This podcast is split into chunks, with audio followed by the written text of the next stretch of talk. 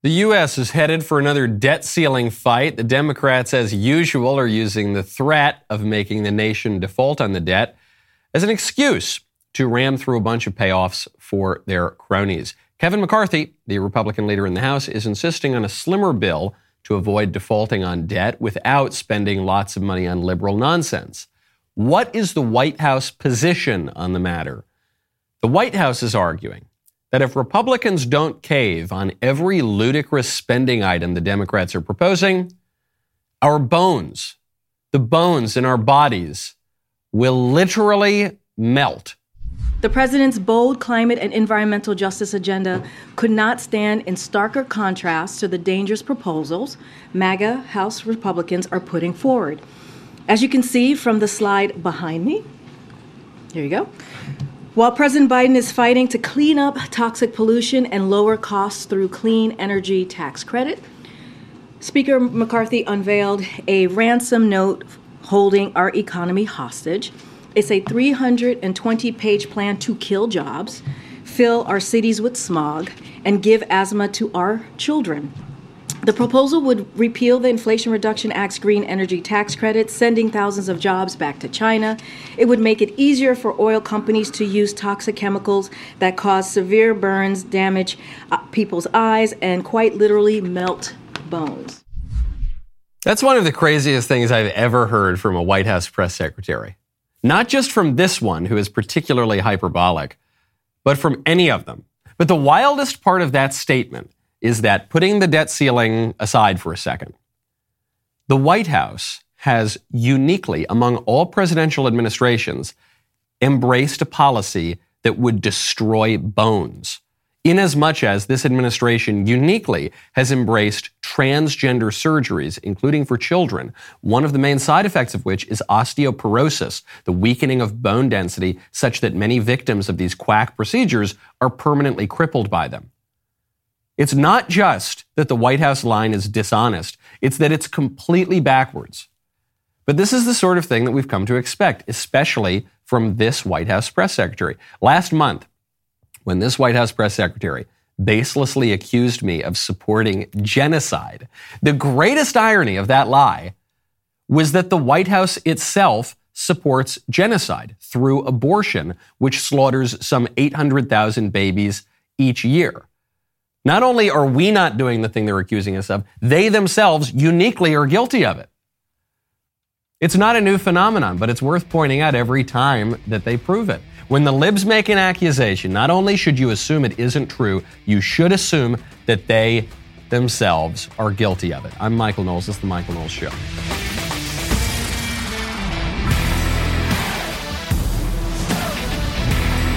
Welcome back to the show. This episode, I am so pleased to tell you, is brought to you by Good Ranchers. Free bacon, great meat, a secure price, and an extra $20 off with my code Knowles, K-N-O-W-L-E-S. Head on over to goodranchers.com. Use my code Knowles, K-N-O-W-L-E-S, for $20 off your order.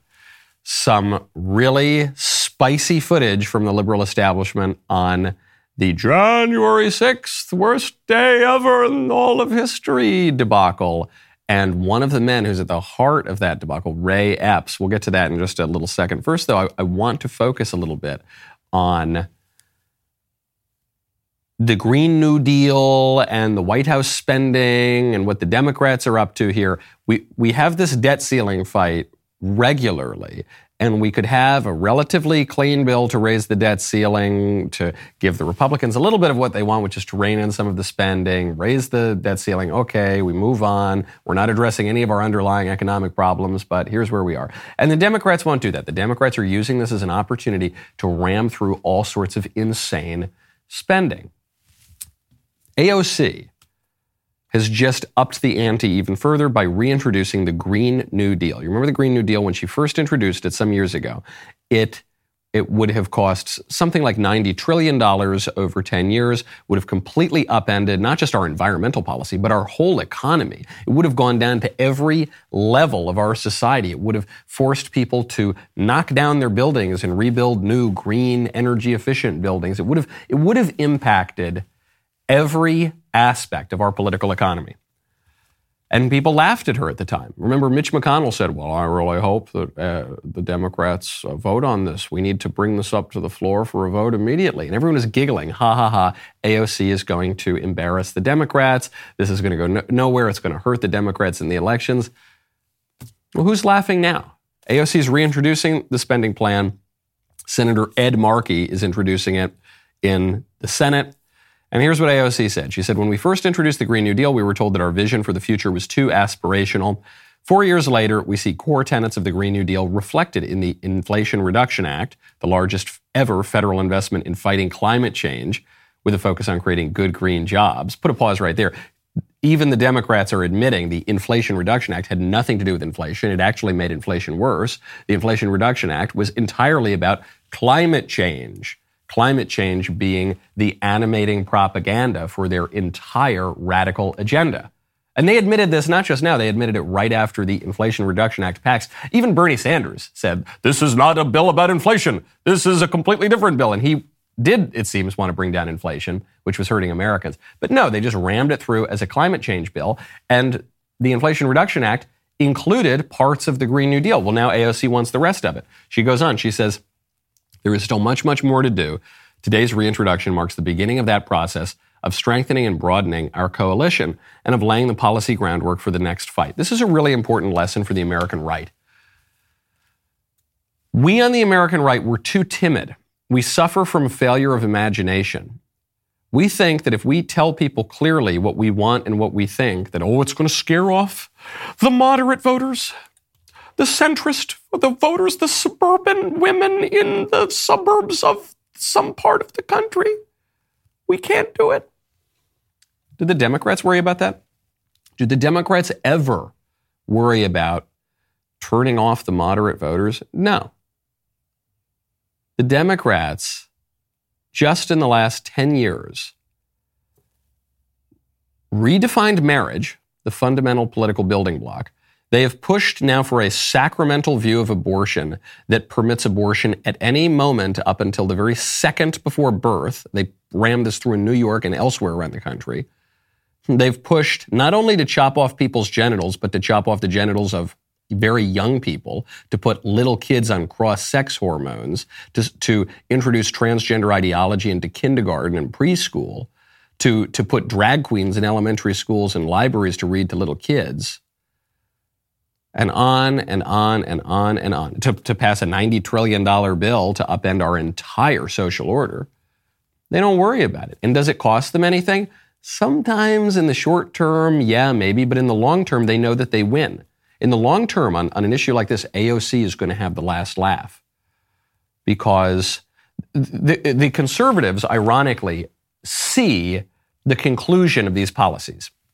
We understand what the slippery slope looks like. We know that if you redefine the relationship between men and women back in the 1970s, we know that that's going to lead to redefining marriage and redefining even human nature itself. We know that. We predict that. At least the, so, the social conservatives do, the traditional conservatives do. But then we have a failure of imagination where we say, but that's, that's probably, that couldn't happen. They're not really going to do that, right? There's no way the most shocking aspect of the whole transgender debate, which nobody can shut up about, the most shocking aspect of it to me is that we're talking about it. Did you ever think in the year 2023 that we would be discussing at what age it's appropriate to chop off somebody's genitals? The liberals imagined that, and then they did it.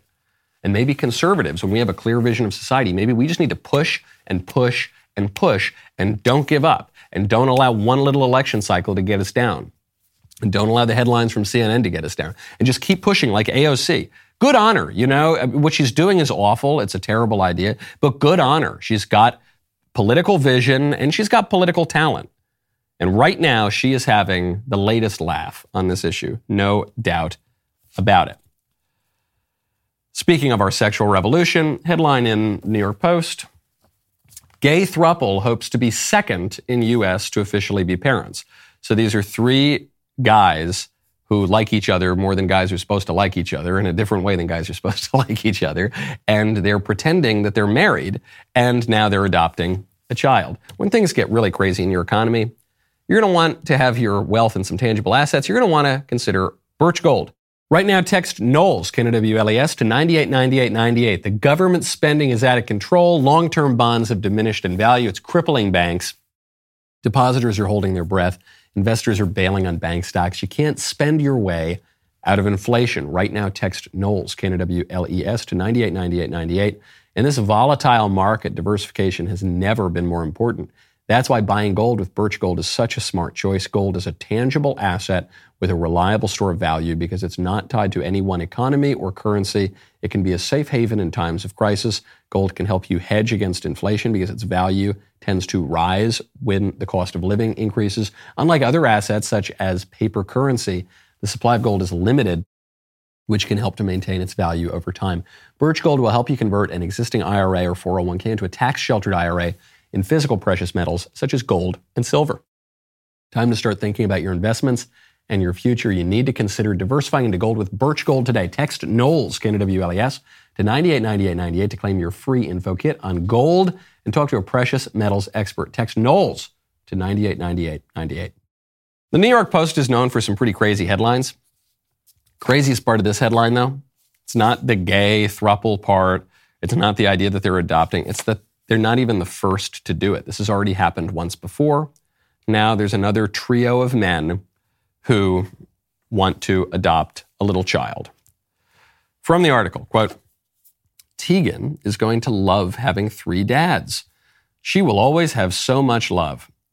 We would let them know love is love from a mother or a father. And them here, one of these men is referring to them in the singular.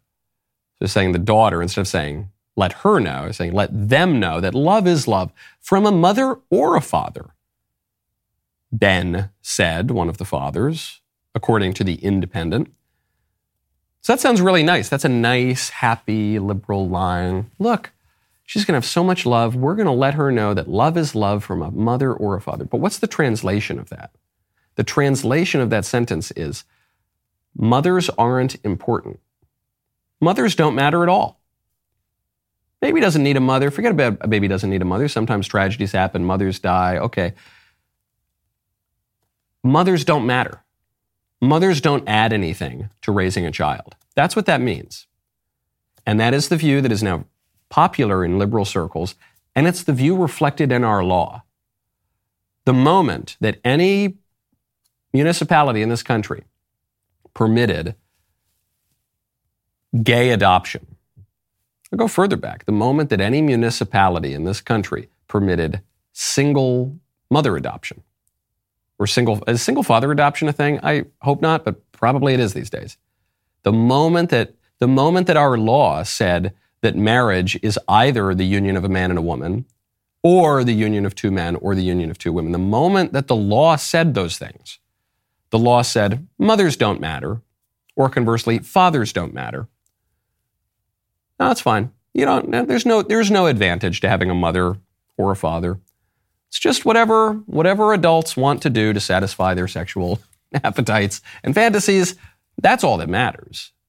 And then if they want a kid because they have a natural longing to have a kid, well, that's fine. And if they're in a disordered sort of situation, well, you know, uh, they're just that's just love is love.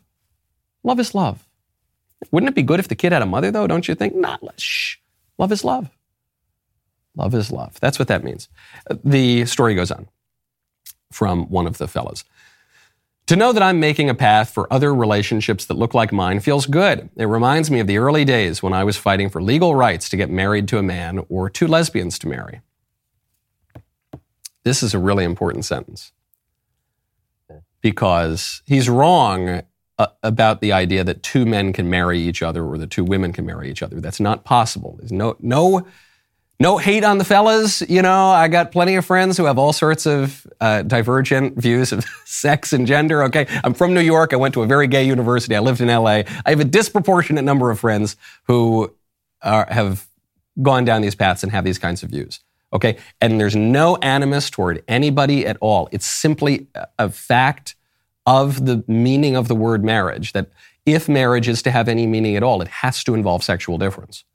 The moment you take that away, you take all the boundaries off of marriage, and very quickly thereafter, you end up with a thruple. All the conservatives who said, well, if we're going to redefine marriage to take away sexual difference, why won't we have polygamy soon? And what did the libs say? They said, that's a crazy, ridiculous, slippery slope, stupid argument. Well, here we are. It's not, marriage wasn't redefined all that long ago. And now we've got not the, not the first thruple to adopt children, but the second. And you're going to see the third and the fourth and the fifth and the sixth. The point that he makes here, though, is actually a very good point. One of these fellows, he says, This reminds me of the early days when I was fighting for legal rights to, to redefine all these things. And I know that I'm making a path for other relationships that look like mine. That's true. If we tolerate this as a matter of culture and law, we're going to get more of it. One of the big mistakes that the right has made in recent decades is we've bought into some kind of magical thinking according to which if the government outlaws something, you don't necessarily get less of it. And if the government encourages something, you don't necessarily get more of it. You see this especially in shallow debates over drugs. Every every pothead sophomore in college will say, "Hey man, you know what I th- I think we should legalize all the drugs because the thing is, man, if you legalize the drugs, you're going to get less of the drugs. Now, man, because it's illegal, everyone's doing it more. But if you make it legal, man, you probably get a lot less of it. You know what I mean, man? That's what they say. And that has never been true anywhere ever in human history. And it's just a basic fact of economics and human life. If you incentivize something, you get more of it. If you disincentivize something, you get less of it. And right now, our society has laid all of the groundwork to incentivize thruples and thruples adopting poor little kids who will be intentionally deprived of a mother or of a father. And that's wrong. That's very wrong. And if we're going to, if we all know that this is wrong, as we all do, then we have to ask, well, why is it wrong? And if we want to correct that wrong, we're going to have to go back and fix some of the errors that we've made in recent years. Speaking of fallout from this weird sexual revolution, there's an athlete in North Carolina, female athlete, who has sustained massive injuries after being spiked in the face with a volleyball by a trans woman athlete. So a man who identifies as a woman spiking this ball into her face. There's a video of it. Ball goes up. Okay, here comes this ladylike trans. And it's I, oh, you don't want to look at it because you know it's it's so clear, it's so awful. Knocks this poor actual woman down and gives her all sorts of injuries. The woman was just speaking in North Carolina on what those injuries have been like. I was severely injured in a high school volleyball game by a transgender athlete on the opposing team. I suffered from a concussion and neck injury that to this day I'm still recovering from. Other injuries I still suffer from today include impaired vision, partial paralysis on my right side, constant headaches, as well as anxiety and depression. I was unable to play the rest of my last volleyball season, and although I'm currently playing softball, I'm not able to perform as well as I know I have in the past because of the injury. My ability to learn, retain, comprehend has also been impaired, and I require accommodations at school for testing because of this. Allowing biological males to compete against biological females is dangerous. I may be the first to come before you with an injury, but if this doesn't pass, I won't be the last. Certainly, she won't be the last. As we see more and more of this, as we see transgenderism as a social contagion, don't forget the rates of transgender identification among youth have skyrocketed in recent years, gone up 50%, 100% over historic rates. You're going to see more of this, and you're going to see more of this on the volleyball court and in all of the sports leagues. And I've said before, talking about the integrity of women's sports is a, is a perfectly fine example to highlight the absurdity of the transgender ideology. But it's not the main reason why transgenderism is wrong. As I've pointed out, nobody watches the WNBA. Nobody really cares about women's sports per se. We care about women's sports because it's an example of the injustice of this transgender ideology. The argument for transgenderism is these poor, confused people, they're having a rough go of it, so let's just let the fellas go into the women's bathroom and let's let the fellas play in the women's team and let's just kind of go along with it, okay? Well, here's the cost of that. This is a finite world. Everything has costs. Everything has trade offs. We were just talking about economics. So the question you've got to ask yourself is is it worth it? Is it worth concussing young women and partially paralyzing them and, and permanently disabling them to affirm the fantasies of deluded men? There are going to be people out there who say, yeah, that's worth it. Something tells me it's going to be the same people who say babies don't need mothers. Yeah, mothers don't add anything. Women don't add anything to society. We don't, we don't need to recognize sexual difference. Who cares? I bet it's going to be the same people who say all of those things. But, but that's not what I would say. I would say it most certainly is not worth concussing young women, young girls, to indulge a delusion, uh, the, especially when it's on the premise that by indulging this delusion, we're going to vastly improve the mental health outcomes of these young sexually confused people. When we don't, there's no evidence that that happens at all. And in fact, the largest data set on the transgender phenomenon has shown, and there's an excellent article about this over at Heritage by Ryan T. Anderson, that largest data set has shown that there is no mental health improvement as a result of the transgender procedures, both surgical and hormonal. And in fact, on one score, on the score of anxiety, it would seem that the people who have these procedures do worse. Okay. So nobody benefits. Everybody is harmed, and some people are harmed especially. We're talking especially about uh, a, a, woman like uh, this poor young gal who now has permanent injuries. Okay. Now, I do have some good news amidst all this crazy culture. The good news is you can get great meat at a great price if you check out Good Ranchers. Right now, go to goodranchers.com, use promo code Knowles. If you've not changed the way that you buy meat yet, you really need to. I'm going to give you three reasons that I personally subscribe to Good Ranchers. Number one, Good Ranchers is giving you free bacon for a year. That's a pound and a half of bacon in every box. That's a $240 value. Second, Good Ranchers offers a price lock guarantee, which is insane when we've got record inflation. It means that when you subscribe, your price does not change for the entire length of your subscription. When the price of meat is expected to increase by another 4.5% in the coming year, this could be a huge savings for you and your family. Third, Good Ranchers meat is unlike any other. They're all natural burgers, USDA prime steaks, and better than organic chicken will change your standard for great meat. I am very particular when it comes to my food, okay? I am easily satisfied by the very best. Good Ranchers is far and away the best out there. The quality of the meat is just insane, and I eat Good Ranchers, if not for the outright majority of my meals, total three meals a day, at least for the plurality of them. Okay, I just adore Good Ranchers. GoodRanchers.com. Use code Knowles for twenty dollars off your box. Free bacon, great meat, a secure price, and a bonus twenty bucks off today. Promo code Knowles at GoodRanchers.com. GoodRanchers.com. American meat delivered. You know, when leftists tell you that America is systemically racist. They are lying. All evidence points to the contrary. Every attempt to fix this non existent problem in the name of equity uh, is making the country worse. Heather Mac Donald is shutting down that malignant ideology of anti racism in her brand new book, When Race Trumps Merit How the Pursuit of Equity Sacrifices Excellence, Destroys Beauty, and Threatens Lives. She exposes how the BLM fueled equity obsession is destroying Western civilization. We no longer enforce many criminal laws because doing so has a quote, disparate impact on minority criminals. By lowering standards, Heather explains, we've jeopardized scientific progress, destroyed public order, and poisoned the appreciation of art and culture.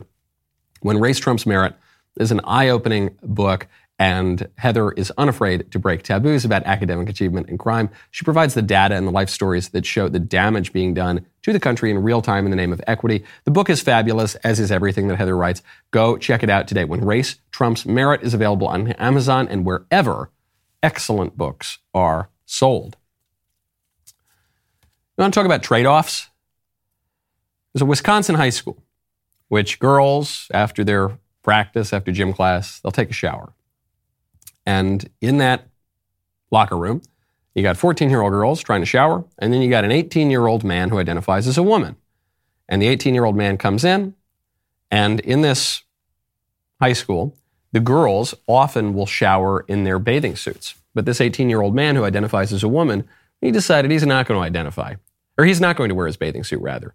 He's going to strip down completely naked and expose himself. This is an 18 year old dude to 14 year old little girls. This occurred just on March 3rd. This was not that long ago. Is that worth it?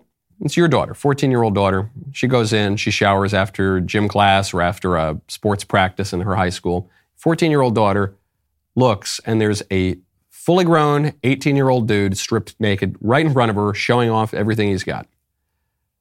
Are you going to tolerate that? Is that trade off worth it? To maybe make the guy feel a little bit better, even though there's really no evidence it's even making him feel better in the long run. Is that worth it? No. And this is why, by the way, we can no longer tolerate this ideology anywhere in society at any level. This is why. It's not because we're meanies. It's not because we're forcing the issue. We didn't force the issue. It's the libs who forced the issue. There, uh, there was one of the people from Media Matters, uh, uh, Zachary Drennan or Drenner. He's one of the pro-trans people over at Media Matters, and he asked me because he posts my clips all the time. He's my effectively my publicist over there at Media Matters, and he he asked me one time. He said, "Michael, why have you taken such a hard line on this issue? Back when you interviewed Blair White some years ago, Blair White is a, a man who's kind of, a, he's mostly right wing, but he identifies as a woman, but he knows that he's not really a woman, and it's, you know, he's got a kind of nuanced view on the issue. And he said, when you, back when you interviewed Blair White, you asked the question, what pronouns am I supposed to use to refer to you? So why now are you taking such a hard line? Well, I haven't changed my view of things exactly. I haven't changed my view of what makes a man and what makes a woman and what pronouns are supposed to be used for men and women. But back in those days, in those long ago days of five years ago, sometimes people would make little exceptions or little, at least little jokes. Because there have always been a very small number of sexually confused people who indulge either a sexual fetish or a kind of a delusion, or they've just got some issues where they think they're the opposite sex or very much want to be one. And very often society would just kind of let it slide a little bit. Okay, we'd say if you if you met a man who was dressed up as a woman, you might say, "Oh, hello, how are you doing, milady? Hi there, Sheila. Yeah, isn't she really nice or whatever?" And you'd kind of make an exception or you would make a little joke about it, maybe. Or in the case of the bathrooms, for a very long time, there have been every one in a million some guy who's confused, who dresses up as a woman and goes into the bathroom. And if you ever saw it happen, you'd think this is pretty weird, and maybe you'd be a little bit more on guard. And if a guy saw it, you know, you'd keep keep a little situational awareness here. But people would just kind of let it slide out of pity for these very, very troubled individuals and for the fact of this fallen world in which things don't always make sense and things go awry often.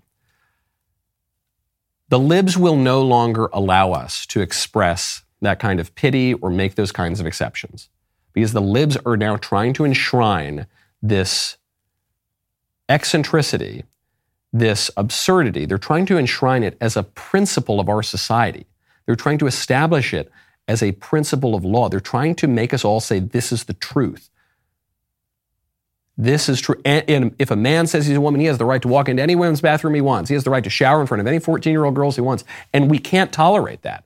You're, you're forcing the issue and you're making us say, no, it's a lie. You're totally wrong. You have no right to do this at all. I can't even, if you're going to call society's whole attention to it, we can't allow this. It's just wrong, all right? You're, you are forcing the issue. And the libs have forced that issue. They started to force this issue after they got the redefinition of marriage. All of these pro LGBT organizations that wanted to keep the money rolling in and wanted to keep the activism going and wanted to push the ideology further, they all pivoted to transgenderism. The quote unquote human rights campaign, especially, which that was the, the group that had the equal sign bumper sticker they realized, well, we're a big, powerful lobby and we got everything that we wanted. So what do we do now? We got to keep the money coming in. All right, we'll, we'll become the trans organization now. And so they started pushing for it. And, and they forced us to take a clear stance on it. So that's it. Do you want 18 year olds stripping naked in front of your 14 year old daughter and showering with her? No. Then transgenderism has to be eradicated from public life entirely for the good of society, especially for the good of the confused people who have fallen prey to that delusion. The whole preposterous ideology at every level, period. And that's why you're seeing Republican politicians now adopt that stance. When I said it at CPAC a month ago, a little over a month ago now, the libs totally freaked out. They lied about what I said, including the White House. Now you're seeing Ron DeSantis down in Florida adopted that position just last week. Great, good stuff, good on him. You're seeing a lot of other Republicans around the country adopt that position. We have to adopt that position. We have no other choice. That's, that's, that's what happens when the libs force an issue. Speaking of the public turning on this issue, Bud Light has just placed that VP of marketing who pushed for the Dylan Mulvaney beer can, just placed her on leave. This is Alyssa Heinerscheid. Not to be confused with sweet little Elisa.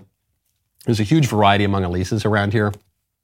Alyssa Heinerscheid, VP of Marketing at Bud Light, will for now be replaced by Budweiser Global Marketing VP Todd Allen, according to Anheuser-Busch, InBev telling Ad Age. But she's just on leave. She hasn't been fired. She's just, she's laying low for a little bit. Even this is indecisive. This reminds me of an old political principle, which is sometimes a wrong decision can be better than indecision. Here, since the Dylan Mulvaney controversy, Budweiser doubled down on the sponsorship, then pretended it didn't know anything about the sponsorship, then made an advertisement about horses or something, then issued an apology letter where there was no apology and it was just the Budweiser CEO talking about how much he supports the military or something. And then they, but then they can sort of continue to double down. And anyway, now they're putting the VP on leave, but I don't know. It's, it's very, very indecisive. And it's it's harming them immensely. I think they could have survived it if they would just shut up, but they can't do it.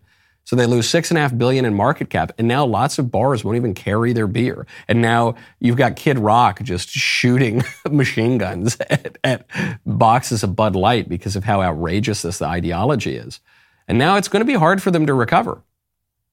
Had they been decisive, they either could have doubled down and said, yep, we're now the pro trans beer.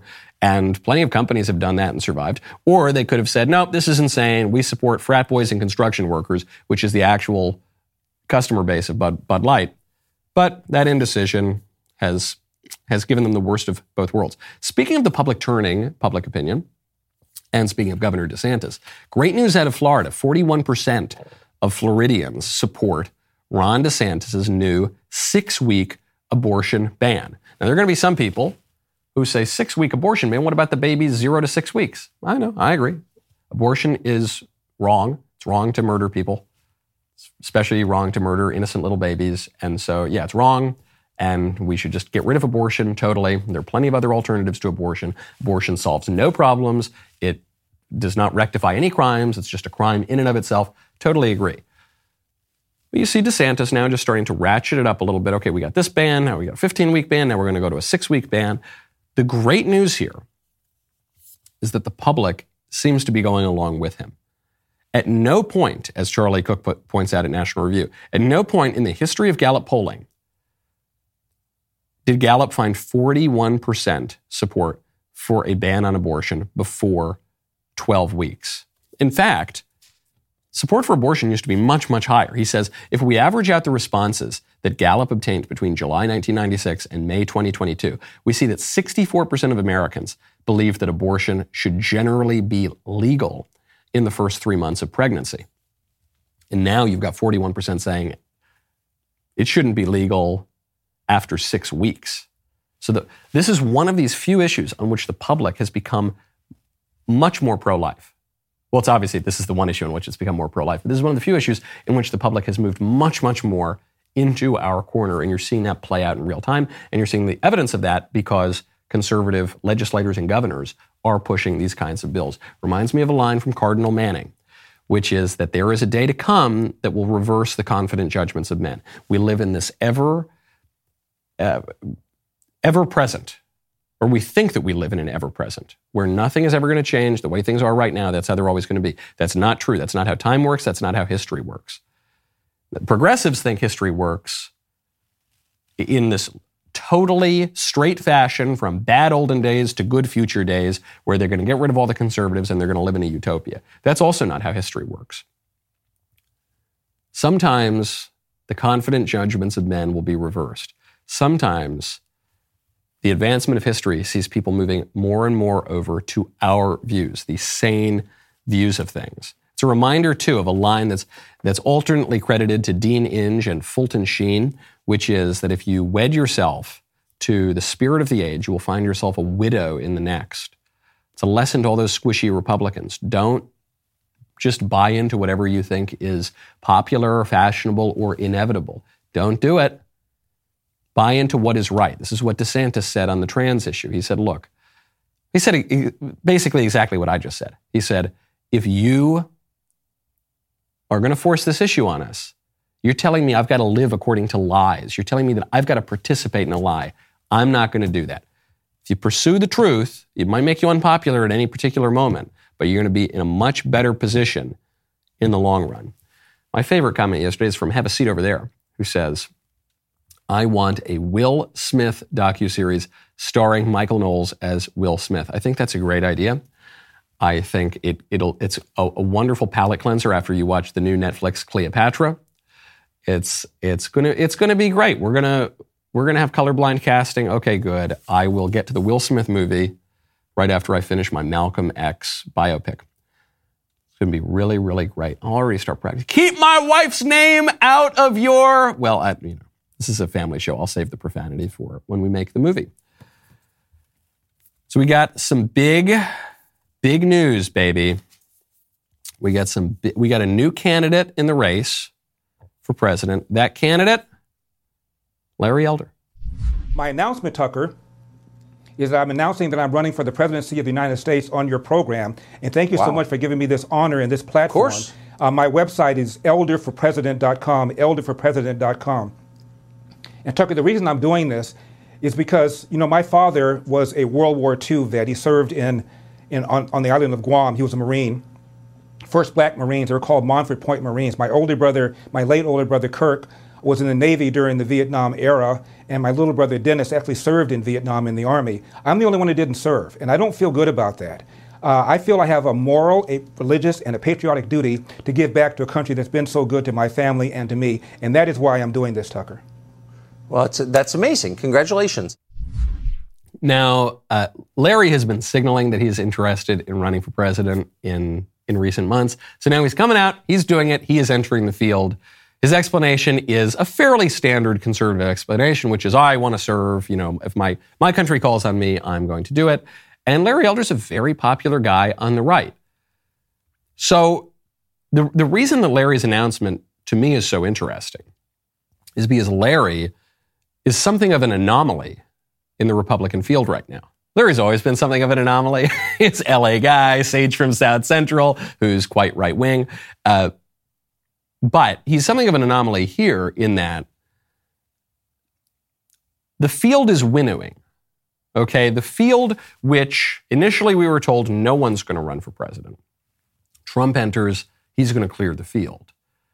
Then Trump enters and not everyone cleared the field. Some people started announcing, so then conventional wisdom said, everybody's going to run for president. And that was briefly true. Everybody was talking about running for president. Everybody was exploring running for president. And then Ted Cruz said he wasn't going to run. And then, I, at least he's signaled he's not running. I, I, I, don't know that he's explicitly come out and said, I am not running for president, but he, he does not appear to be doing the things that a candidate would be doing. I'm not even playing coy uh, since we hosted a show together for three years. Um, it just doesn't seem like he's running in 2024. Mike Pompeo came out and explicitly said, I'm not running in 2024, even though he had been strongly signaling that he would. Mike Pence, it remains a little bit uncertain. Who else? A lot of the big guys seem to be sitting this one out because the field looks right now like a two man race. You've got Vivek then enters, Nikki Haley enters, Tim Scott enters. Maybe you get another candidate. Chris Christie is making some signals that he'll run. Chris Sununu is making some sim- signals that he'll run. Asa Hutchinson, I guess, has declared that he's running. People haven't talked about that very much. Joe Exotic, of course, from Tiger King. But in terms of the really top polling, top tier candidates, it seems like it might be a more modest field than a lot of people say and Larry Elder might have a spot on that debate stage. Now, speaking of Tucker, uh, Larry made that comment on Tucker Carlson. Tucker's gotten in a lot of trouble because he has reminded people about Ray Epps.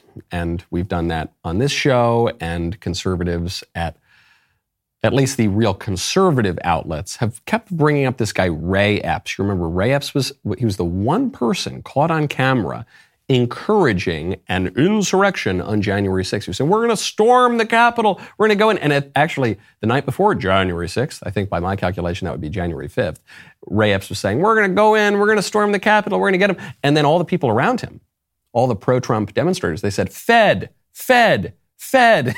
this guy's trying to instigate something. Don't, don't listen to him.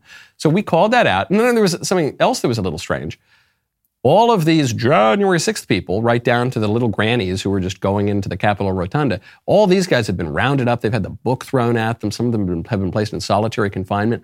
And yet Ray Epps totally is let off the hook. Initially, his photo was up there, go get Ray Epps on the law enforcement websites, and then just kind of disappeared. Doesn't look like he was ever arrested. He's faced no punishments. Well, now 60 Minutes is doing a fawning profile of him, uh, lamenting how people on the right including and especially Tucker Carlson, keep saying his name. He's obsessed with me. He's going to any means possible to destroy my life and our lives. Why? To shift blame on somebody else. If you look at it, Fox News, Marjorie Taylor Greene, Ted Cruz, Gaetz, they're all telling us before this thing that it was stolen. So you tell me who has more impact on people, them or me? Epps, once a loyal Fox News watcher, told us he doesn't understand how he got cast as the villain. The Epps version is more mundane.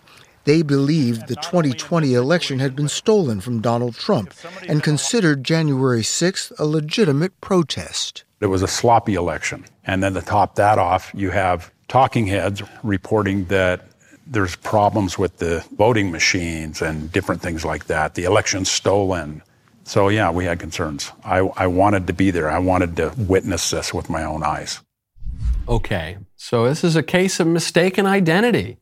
You guys just know I'm not. I'm not a Fed. I'm not.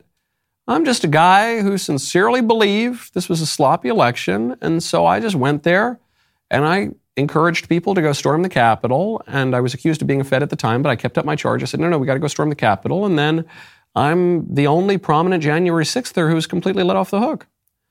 And so this is awful. I don't know why all these conservatives are trying to ruin my life. Okay, look, I don't know. I don't know whether or not Ray Epps has a relationship with the federal government, I do know that this FBI and this DOJ have used pretty nefarious means of trying to undermine Donald Trump and conservatives. I know that this FBI and DOJ send spies in to go infiltrate Catholic churches because some of those conservative Catholics, they're enemies of the regime, according to Joe Biden. So they're going to go in, they're going to try to flip the priests to rat on the, the shepherd's flocks. Can you imagine? I know that. I know that the FBI and the DOJ were spying on Trump's campaign in 2016 on completely bogus grounds. I know that they did their very best to undermine the duly elected presidential administration. I know that they do that all the time. So I just, my only question is let's say that Ray Epps is being completely sincere here. He's totally telling the truth. Why is Ray Epps the only prominent guy from January 6th not to have been arrested? Why is Ray Epps the only guy, as far as I can tell, caught on camera encouraging people to breach the Capitol? Why is he the, more prominent in this regard than the horn hat guy who got the book thrown at him? More prominent than the Nancy Pelosi lectern smiley Florida guy who got the book thrown at him, went to jail? Why is Ray Epps the most prominent January 6ther, the most vociferous, the most aggressive in his rhetoric. Why is he the only one who just got completely let off the hook? And then, furthermore, why are the liberal media producing fawning profiles of him? Why does he get this fawning 60 minute special? Why does he get fawning coverage in the New York Times? Little bit sus to me. Speaking of the Borg, speaking of the matrix we're all living in, AI will soon be teaching reading and writing at within 18 months, according to Bill Gates. So, Bill Gates, who's one of the more prominent voices pushing the liberal dystopia that we all seem to be hurtling toward, pushing the great reset, as some people call it. Bill Gates predicted that AI will play an integral role in the education system within 18 months, and he's probably right. Bill Gates says what a good teacher does is take your essay and mark it up and say, oh, this isn't clear, or the summary should have included this. This is a high cognitive exercise, and software, except at the really trivial kind of grammar level, has had essentially zero ability to do this, uh, particularly once you get out of a very templated writing exercise. The amount of feedback to help me improve my writing is very low, but these AIs are actually good at that. And, and he's right about that. AI is a lot better than spell check in Microsoft Word back in the 90s, and probably could teach you the nuts and bolts of writing better than a lot of people. But what, what this misses, what this very pro AI movement misses, is that teaching is an act of love. Pedagogy is an act of love. You, you know this, even if you didn't like some of your teachers, probably you did like some of your teachers. I stay in touch to this day with some of my teachers. I, I correspond with my kindergarten teacher to this day. Okay, I love my teachers. And what they taught me was a lot more than the nuts and bolts of writing. My 11th grade English teacher taught me how to write. Everything I ever learned about how to write, I learned in 11th grade English class. But I learned many, many other things from my teachers because pedagogy, the act of passing along knowledge, is an act of love that is human and constitutes our culture. And if that is replaced by robots, then our culture is going to be an increasingly robotic, decreasingly human culture. It's Music Monday, baby. We got to get to it. The rest of the show continues now. You don't want to miss it. Become a member and use code Knowles at checkout for two months free on all annual plans. DailyWire.com slash Knowles, code Knowles.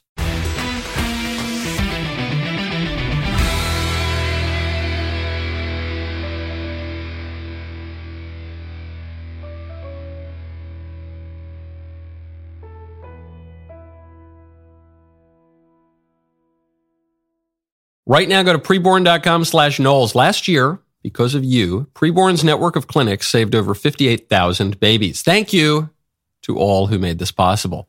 We need to celebrate these precious babies. When Charlotte found out she was pregnant, she was seven weeks along. In the back of her mind, she thought abortion was the best solution. She went into a preborn clinic, and after hearing her baby's heartbeat and seeing her beautiful baby on ultrasound, she chose life. Her heart is filled with gratitude for all of you who made this possible. Just 28 bucks a month can be the difference between the life and death of a child.